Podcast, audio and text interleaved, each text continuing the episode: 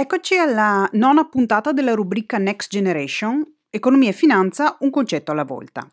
La scorsa settimana abbiamo cominciato a parlare di rischio in finanza. Abbiamo detto che ce ne sono tanti tipi di rischio e ti ho dato le informazioni principali sul rischio paese. Abbiamo anche però il rischio generico, quello specifico, il rischio azionario, il rischio obbligazionario a cui sono legati il rischio emittente oppure rischio di credito, detto, il rischio tassi e infine il rischio valuta. Capito il rischio paese, mm, se vuoi un ripassino basta che ti ascolti la puntata numero 8 di Next Generation, oggi ti parlo del rischio obbligazionario, visto che ieri alla puntata numero 9 di Donne che parlano di soldi mi sono addentrata proprio su questo argomento. Ieri ti dicevo che l'obbligazione è un prestito fatto a qualcuno, che sia un privato, che sia pubblico, che si prende l'impegno di restituirti quella somma ha una certa scadenza, quindi una data fissata sin dall'inizio, e che per ringraziarti del tuo disturbo nel frattempo ti riconosce delle somme extra, che sono chiamate interessi. Perciò eh, con le obbligazioni non stai comprando qualcosa, stai prestando il tuo denaro a qualcuno. Tenendo a mente questo concetto, qual è secondo te il primo rischio che ti viene in mente? Esatto, proprio quello ma i soldi che ho prestato mi verranno restituiti? Questo rischio si chiama rischio emittente o rischio di credito, cioè l'emittente, chi ha ricevuto i miei soldi in prestito, è solvibile, ovvero che capacità ha di rispettare i pagamenti accumulati? Ora, ti ricordi il rating? Ne abbiamo parlato un paio di settimane fa. Se un emittente, cioè un'azienda o un paese, ha un rating alto, vuol dire che ha una buona reputazione, è considerato affidabile, ha una buona solvibilità.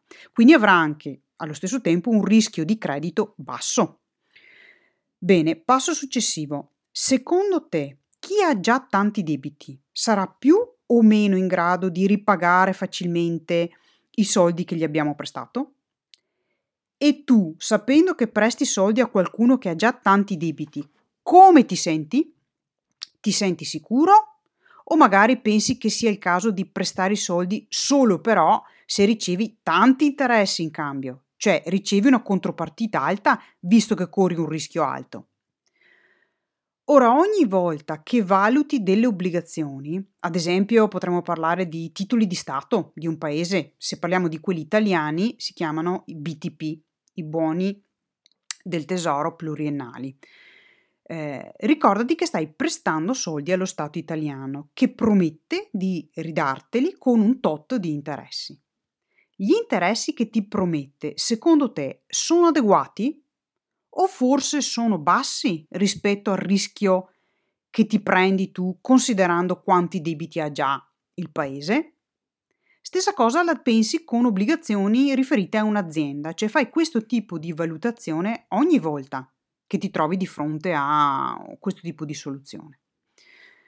Parlando di obbligazioni, però, oltre al rischio paese e al rischio di credito che abbiamo appena visto, dobbiamo anche considerare il rischio di tassi di interesse, cioè il rischio che i tassi decisi dalla banca centrale vengano modificati. E anche di questo abbiamo già parlato. Perché questo interessa le obbligazioni? Allora, vediamo di metterlo giù semplice.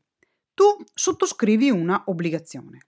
Questa dura un certo numero di anni e ha un tasso fisso, cioè durante tutta la durata, metti 10 anni, accetti che il tasso di interesse che riceverai sia, che so, dell'1%.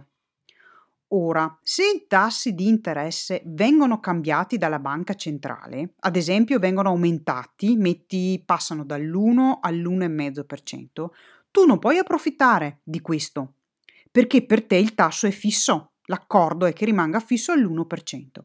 Quindi, cosa succede? Il valore dell'obbligazione che tu hai è più basso.